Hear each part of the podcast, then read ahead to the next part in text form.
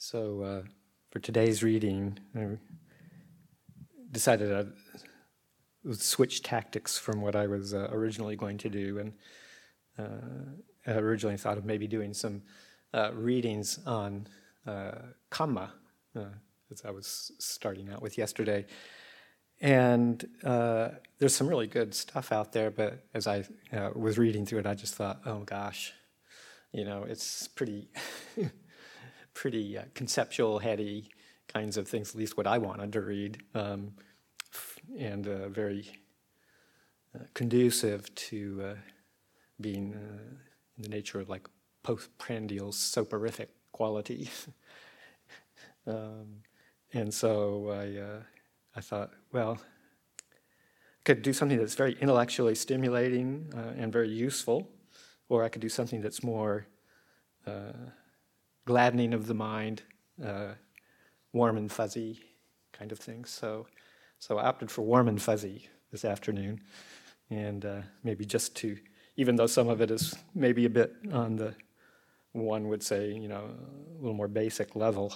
Um, some, there's a, a, some really nice vignettes in, in here that uh, just watching what it does to uplift the, the heart, or open, them, open the heart for an afternoon of meditation.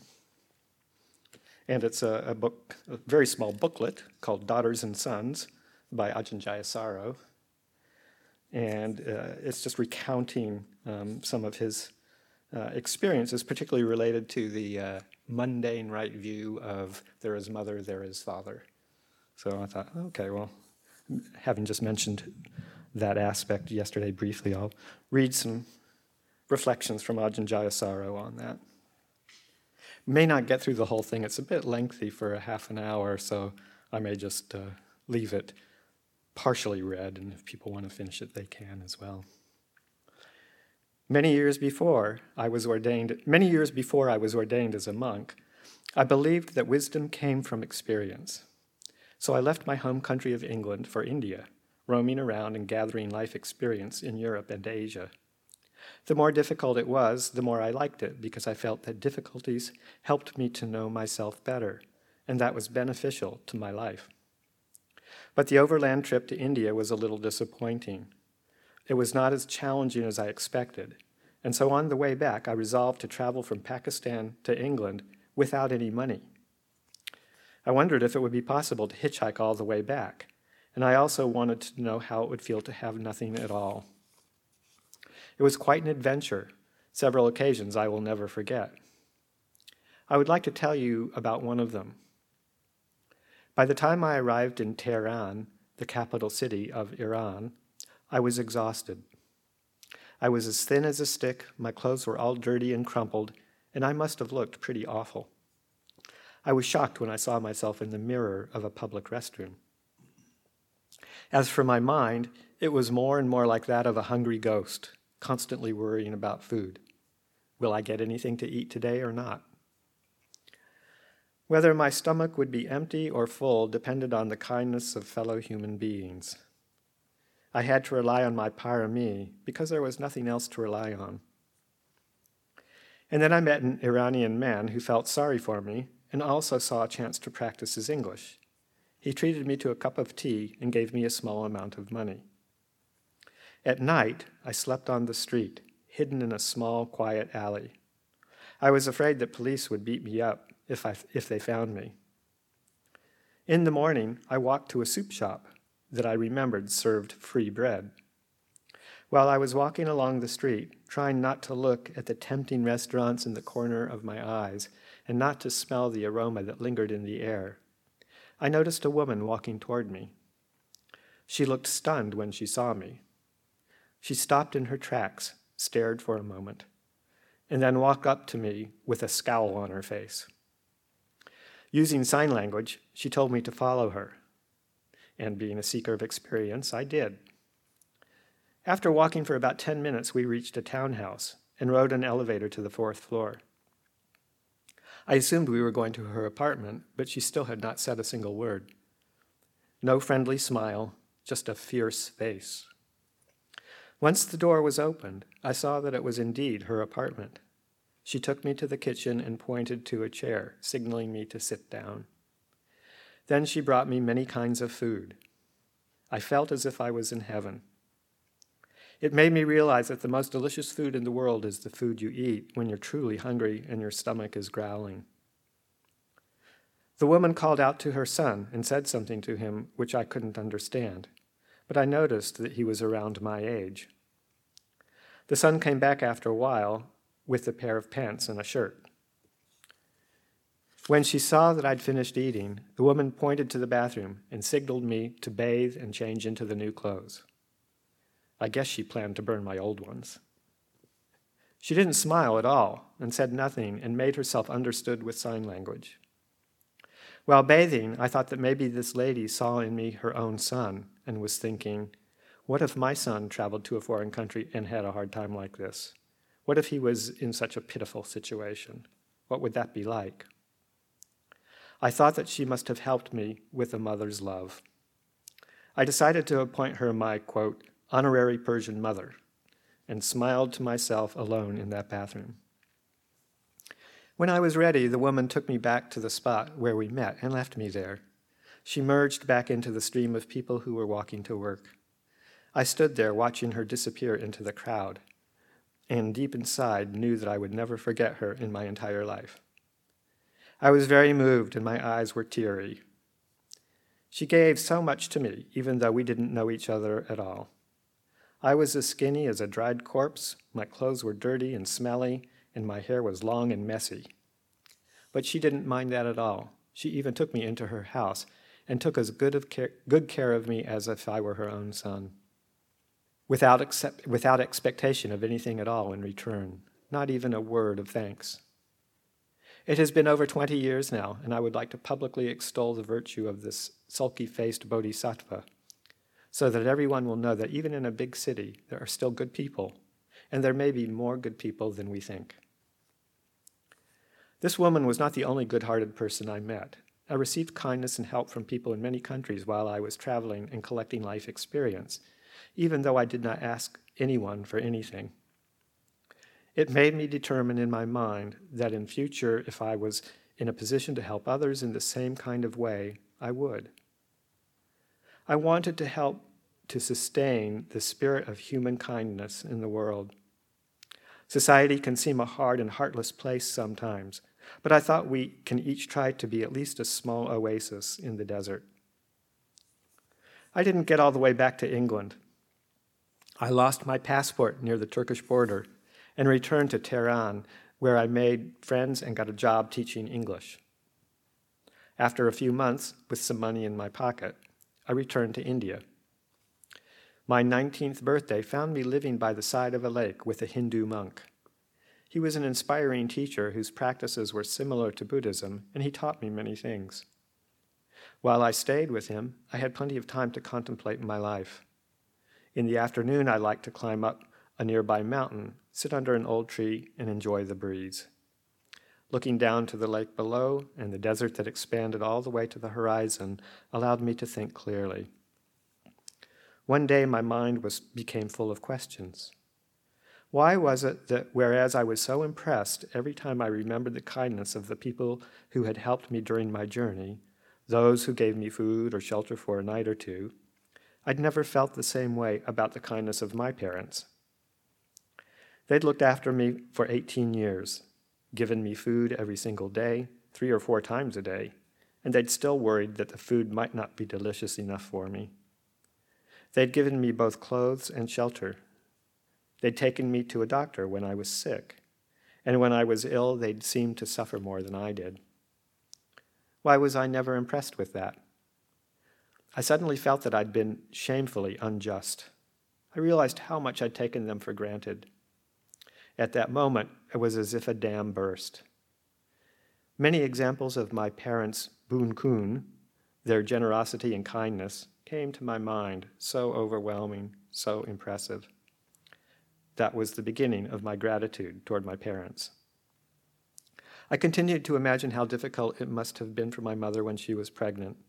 At the beginning, she must have had morning sickness, and later on, it would have been difficult for her to walk. All kinds of movement must have been cumbersome and painful. But she accepted the suffering because she believed that there was something worthwhile in it, and that something was me. When I was young, I had to depend on my parents for everything. But why did I feel indifferent, as if it was their duty to give and my right to receive? After a while, I realized that I gained the opportunity to practice Buddhism in order to develop a true inner refuge. Because my parents had provided me with a stable, dependable, external refuge when I was young. They'd given me a strong foundation for my heart to take on the battle with the defilements. When I was 20 years old, I traveled to Thailand to be ordained as a Buddhist monk. My parents made no objections because they wanted their son to live his life the way he wanted and to be happy. My parents chose this over their own hopes for me. Last year, my mother confessed to me that the day I left home was the saddest day of her life. I was very moved by this what impressed me the most was the fact that she had been very patient and concealed this suffering from me for 20 years because she didn't want me to feel bad about it. After I became a monk, sometimes I couldn't help reproaching myself. While I lived with my parents, every day I'd had the opportunity to do things for them in return for their love, and hardly ever did so. Now I had the desire to express my sense of gratitude in tangible ways, but could not. I was a monk, and lived thousands of miles away from them. What a pity. And yet I could do what monks have done for over 2,000 years and send them thoughts of loving kindness every day. In Thailand, we re- regularly refer to the boon kun of parents. There is no exact equivalent to this concept of boon kun in English, because, but we may explain it to mean the belief that whenever we receive kindness or assistance from anyone, especially when it is given freely, we incur certain obligations. A good person is one who honors those obligations, and the deepest of those obligations is to our parents. The Buddha taught us to develop both a deep appreciation of the debt of gratitude we owe to our parents and the intention to repay it as best we can. This is not a value that I was brought up with. In Western cultures, there is, of course, love and attachment between parents and children, but generally speaking, the sense of mutual obligation is much weaker. Values such as independence and individual freedom are given more weight. A special, profound bond between parents and children may be felt by many, but it is not articulated as a moral standard that upholds the society, as it is in Buddhist cultures like Thailand. The importance we give to the boon kun of parents may be traced to the Buddhist teachings on mundane right view the basis for understanding what's what in our lives. In the Pali texts, the Buddha says that we should believe that our father is real and our mother is real. Are you confused as you read this? Why did the Buddha think he had to tell us that? Isn't it obvious? Who doesn't know that we've been born into this world because we have truly because we have truly existing parents? The thing to understand here is that these words are idiomatic. What the Buddha is saying is that we need to believe that there is a special significance in the relationship between parents and children, a significance that we should acknowledge and honor. The relationship between parents and children is mysterious and profound. The Buddha teaches us that there is no heavier karma than to, than to kill one's mother or father. In Pali, it is called anantariya karma. Karma so heinous that its terrible results cannot be avoided, no matter how sincere the perpetrator's regret might be. So, whereas Angulimala could become an arahant despite having killed 999 people, it would have been impossible if he had killed just one person, if that one person had been either his mother or his father. The Buddha did not teach the profundity of this relationship merely as a skillful means to promote family, family values. It is a timeless truth that he discovered and then revealed for the benefit of the human race. It is an important Buddhist principle that the relationship between our parents and us is deep and profound, and probably has been going on for many lifetimes. Hence, we should accept, respect, and care about this relationship. We might say, in summary, that in this lifetime we are resuming unfinished business with our parents. In some cases, this unresolved state of affairs may manifest in a bad way, such as when a baby is abandoned by its parents or a child is physically or sexually abused by a parent. There are such cases, and there seem to be more every day. But the terrible things that some parents can do to their children do not disprove this special relationship. The present lifetime is just one scene of a long drama, and we do not know what has happened in the past. As a caring society, we should, of course, do everything we can to protect, protect children from abuse, to make clear how unacceptable we find it, and to deal with guilty parents according to the law of the land. But at the same time, we may protect our minds from anger and despair by reminding ourselves that we are seeing one small segment of a complex saga, largely hidden from our eyes. Considering this truth, perhaps victims of abuse may be able to find their way to forgiveness for all involved. Fortunately, there are very few parents who are completely evil to their children. Most are, as the texts say, like Brahma gods towards them, motivated by unwavering love, compassion, and sympathetic joy. In a number of discourses, the Buddha teaches us how to return our parents' profound beneficence. One of the best known is the teaching called the Six Directions, which the Buddha taught to a young man named Sigalika. A part of this teaching states that in five ways, young householder, a child should minister his parents as the East, saying to himself, one, having been supported by them, I will support them in my turn.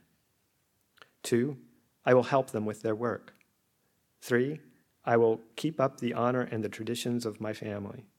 Four, I will make myself worthy of my heritage. Five, I will make offerings dedicating merit to them after death. The teachings in this discourse reflect the ideal structure of a Buddhist society. The emphasis is on people's responsibilities towards one another, on duties rather than rights. Nowadays, it is heartening to reflect on how many people in Thailand try to practice according to the principles above. But there is another discourse that I would like to refer to here, one that is less well known and less practiced. In this discourse, the Buddha said that even if a child were to put his or her mother on one shoulder and the father on the other shoulder, carry them around for 100 years, provide them with well prepared food that they enjoy, bathe and massage them, allow them to excrete and urinate on their shoulder, or give them huge sums of money, provide them with a high standing and powerful position. Even if the child does all this for their parents, he or she will still be unable to adequately repay them for all they have done for their child. However, if the parents have little or no faith in the Dhamma, and if a child can help to arouse the parents' faith, or if the parents do not practice the five precepts or practice them inconsistently, and if a child can help improve the parent's moral conduct, or if a child can help or if a child can make stingy parents delight in giving and helping others, or help parents develop the wisdom to overcome mental defilements and end suffering. The child who succeeds in these tasks can be said to have truly repaid the debt of gratitude that he owes to his parents. There are many points to ponder in this discourse. I believe the Buddha taught it tongue in cheek. If you don't think so, just try to picture yourself feeding your parents while they sit on your shoulders. No need to think about a hundred years. You probably wouldn't be able to take their weight for five minutes. Some mothers, I'm thinking of my own here, wouldn't want to get up there in the first place in case they fell down and broke an arm or leg. I think the Buddha used such a hyperbole because he wanted us to reflect that Wow, even if I was to do unbelievable things like that, it wouldn't be enough, let alone what I do for them now. He wanted us to see that this is a huge debt, and no matter how hard we look after our parents in the normal ways, it is, it is, it is only as if we were paying back the interest on the debt. When we are in debt, the owner of the debt is not interested in how much we have paid off in the past, but how much remains to be paid in the future. Similarly, in considering our debt to our parents, rather than remembering all the things that we've done already, we should think about what remains, what we haven't done yet. The debt we owe to our parents is not an ordinary debt, it is a sacred obligation. The Buddha teaches us that besides serving our parents as laid down in the six directions, a Buddhist should try to encourage his parents in all that is good. The child should seek to become a Kalyanamitta, or good friend, to his parents. Here we may see more clearly that the idea of a Buddhist society is of one where people try to be good friends to one another. Parents should try to be good friends to their children, and children should try to be good friends to their parents. An older sibling should, be try, should try to be a good friend to a younger one, and a younger sibling should try to be a good friend to an older sibling. A husband should try to be a good friend to his wife, and a wife should try to be a good friend to her husband. We should help each other in the task of reducing the negative emotions in our hearts and working together to create a life and a society based upon loving kindness, compassion, and wisdom. In the discourse I mentioned above, the Buddha singled out four virtues. I would like to repeat them now and expand upon their meaning. Saddha, faith, is the belief that the Buddha is a perfectly enlightened being, that his teachings are true, and that the Buddha's teachings will result in liberation for those who practice them seriously. It is the belief that there are people who have practiced the Buddha's teachings well and become liberated by them. It is the belief that all the beings in the universe, this group of noble li- liberated beings, is the most worthy of respect. It is the belief that as human beings, we control our own fate, whether things will be good or bad, whether we experience happiness or suffering, is up to us. Our lives do not depend on any spirit, ghost, angel, God, or divine power, but depend on our own actions of body, speech, and mind, both in the past and, most importantly, in the present. Saddha means, in essence, faith in our potential for enlightenment and the conviction that the most important thing a human should get from his or her life is freedom from suffering and its causes. Sila, virtue or precepts is the beauty and nobility of conduct. It refers to the ability to refrain from saying or doing anything that harms oneself or others. Sila is liberation from bad karma created through body and speech. Sila is stable when protected by an intelligent sense of shame with regard to unwholesome states, uh, with regard to unwholesome actions, hiri, and in and an intelligent fear of the consequences of such actions, ottappa. Sila provides the necessary moral standard for those who are determined to grow in the Dhamma. Chaga, generosity, renunciation, refers to detachment from material things, delight in generosity, charity, and helping others. People with chaga are kind and caring, not stingy or self aggrandizing. Panya, wisdom, is the kind of knowing that extinguishes suffering and the, defi- and the defilements that cause it. Human beings are vulnerable to suffering at all times, even though nobody wants to suffer even the slightest amount. We suffer because we do not understand how suffering arises and how it ceases. Why don't we understand?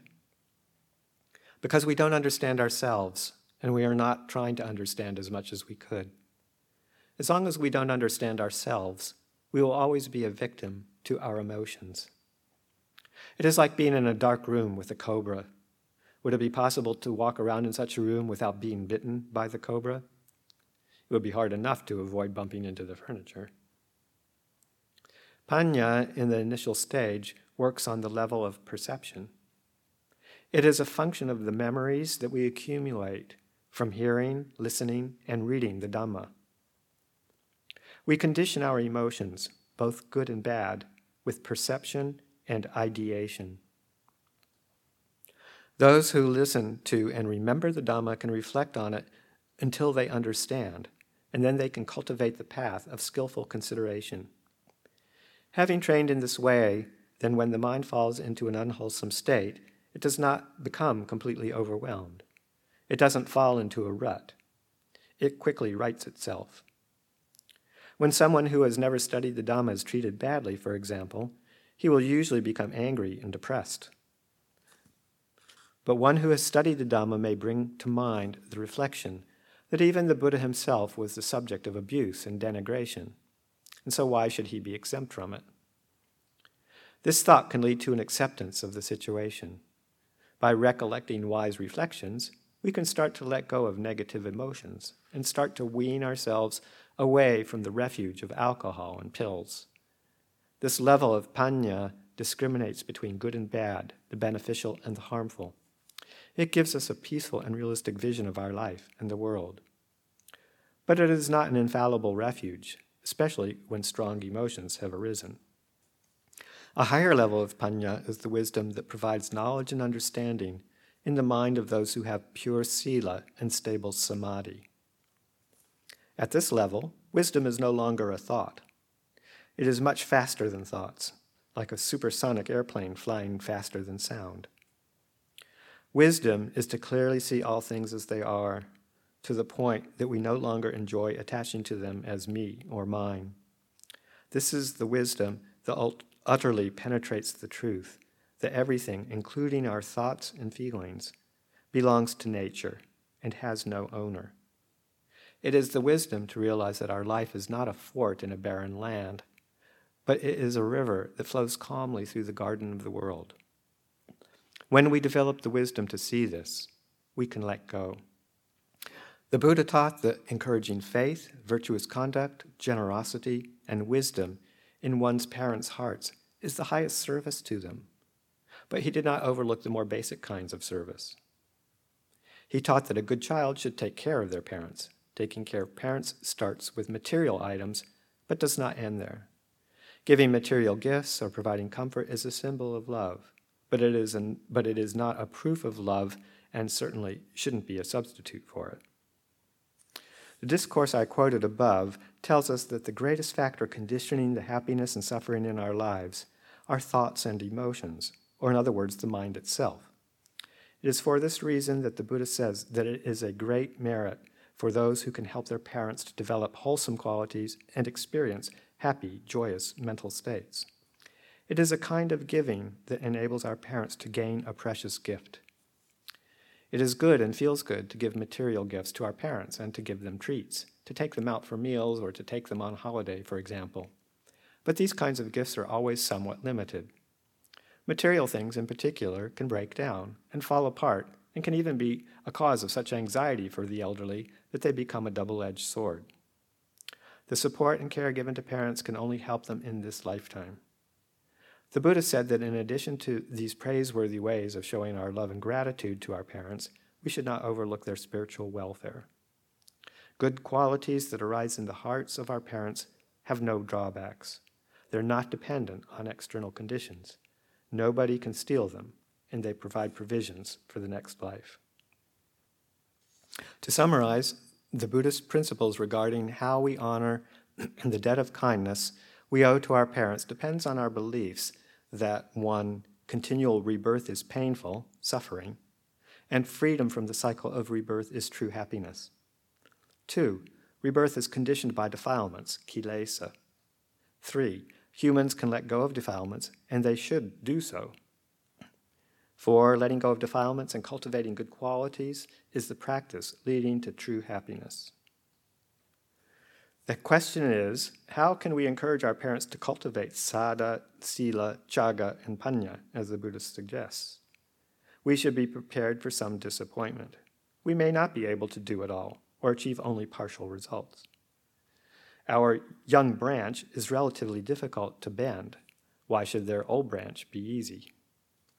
Don't be irritated or frustrated by your parents, and don't give up on them, or else your mind will become clouded and negative it's normal for people to resist change. So act wisely, but without expectations. Do it because it is the correct thing for a son or daughter to do, but don't allow yourself to suffer through your goodness. It's very important to set a good example.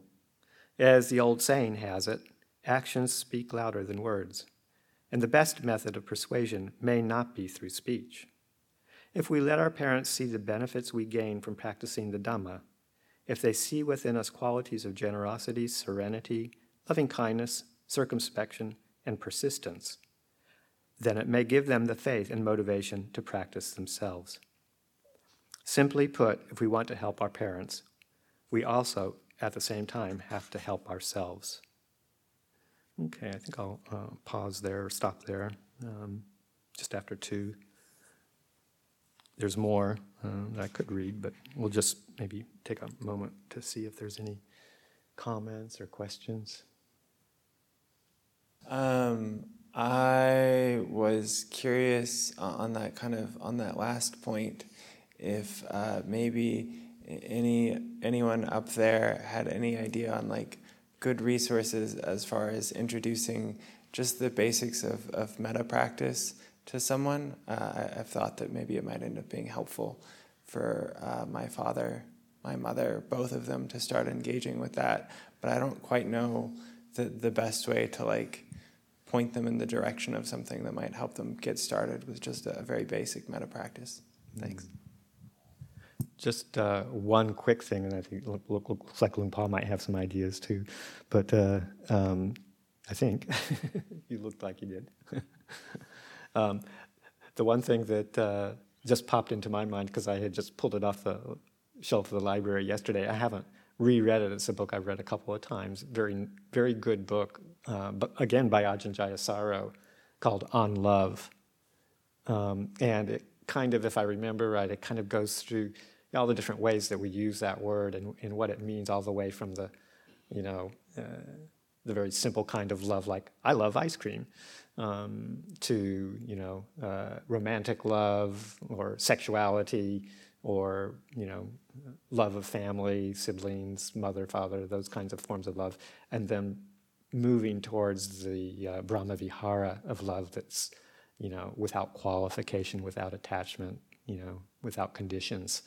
Uh, and he moves through that in a very nice, progressive way that kind of steers one towards looking at it in a very broad, non personal sense. So that's just one thought that popped into my mind. Paul, do you?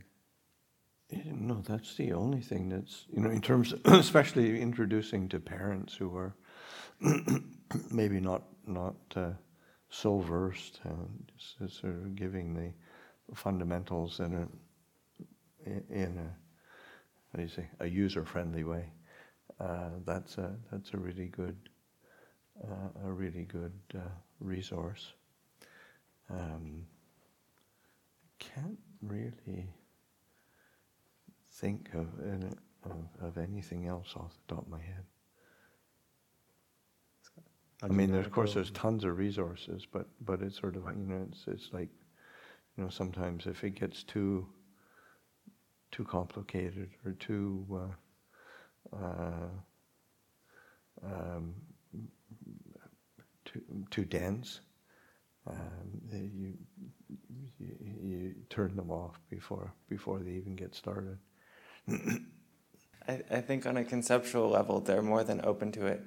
Uh, but my father is 82 and has some struggles to read because he had a stroke and and so like mm. finding stuff that's really basic and simple that like they could go through together that uh, that doesn't take a whole lot of like you know sort of uh, upkeep or, or much there to just sort of start like just a very basic practice. I mean, um, again, that's a that's a really good start, but that's a good start, and it could be read out. Um, also, like Ajahn Sona has whole series of oh, right. of uh, teachings that he's that he's given, uh, like on all sorts of different topics, and and I know that there was a metta retreat um, that he that he gave, and so that that's a uh, that's probably a really good resource. He's a, he's a good uh, uh, explainer of, of, of, of. He's a good speaker, good, very articulate, without getting yeah, overly complicated. I think, Ajahn didn't you do that re- readings last winter retreat? It's in the book Bloom. Bloom. Oh, Bloom is, yeah, yeah, okay. yeah. yeah. It just happened that I was on that retreat. Oh. That was in 2014. Yeah, and that one is actually, that is actually available in audio as well yeah, that's a, that's a great uh, resource. Thank you. Because that in that one, it's more the uh, Ajahn Achalo actually talks about it in his latest journal entry as well. It's the uh, it's actually um, that whole interplay between, say the the Buddha's heroic striving and then Lady Sujata's meal offering to him, so that even in the most the most epic heroic manly struggle needed to be he needed to be nourished with tenderness and uh, nutriment in order to make that final breakthrough to liberation. So there's that, that kind of balance. Yeah, that last comment that Ñāṇiko just made just kind of, I think, uh, you know, sums up a lot of the important aspect of the teaching that sometimes we uh, neglect in some ways because, you know, we're such a uh, uh, conceptually, intellectually oriented culture. Uh, and even in our Dhamma practice, I think we sometimes get you know, really hooked on, you know, the intricacies of the teaching uh, and trying to understand them, in quotes, uh, but that that understanding is really penetrates at a level of the heart that's, you know, much deeper than concept. And it's not that concept isn't useful or, or important uh, in learning some of the fundamentals of the teaching, but we just use the intellect and that reasoning power as a, as a way to raise the proper questions that draw us in, or to raise the re- proper reflections that draw us into that deeper affective level, which is where liberation can be experienced. What, if anything, is said about what c- one can do for one's parents who have been long gone, um, mm. other than practice, dedication? Like, is there something specific said about that anywhere? Paul, you want to mark on some? Well, I mean, you, you, I mean, you, you've been here for a while, so you probably start seeing the, uh, like dedications of blessings, and, and which is something that, you know, one is uh, on special occasions making offerings, dedicating, but then in one's own practice, um, just to be spending a bit of time to dedicate blessings and dedicating dedicating the uh, goodness of one's practice, um, you know, through the goodness that arises from my practice.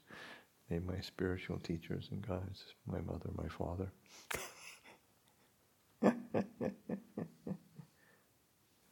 um, slightly tangential, but I'm curious about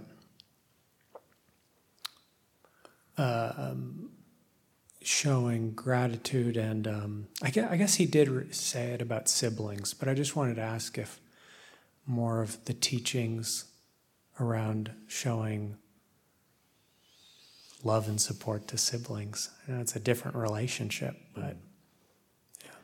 I'm not aware of any major specific references as much as there are, say, with gratitude towards parents, but yeah, as you said, he did he did remark on that, and you know, there's still a strong kammic connection uh, among siblings, and and uh, yeah, I think that same kind of attitude of being willing to be there, being willing to help in, in times of difficulty, especially, but in other times as well, uh, is is uh, is a is a very meritorious kind of a thing, uh, honoring those close connections. You know, we, we've gone through pretty many, probably pretty many rounds of existences with them uh, in different relationships, and um, to, to honor that uh, connection in some way, in his most helpful way, setting an example uh, in the same way, and just being there.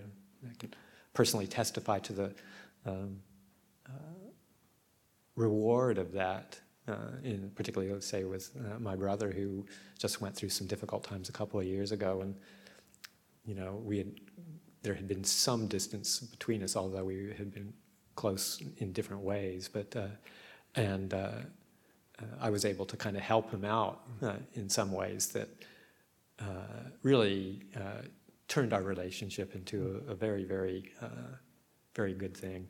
and so, just keeping open to those mm. possibilities. Thank you. Anybody else, Ajahn?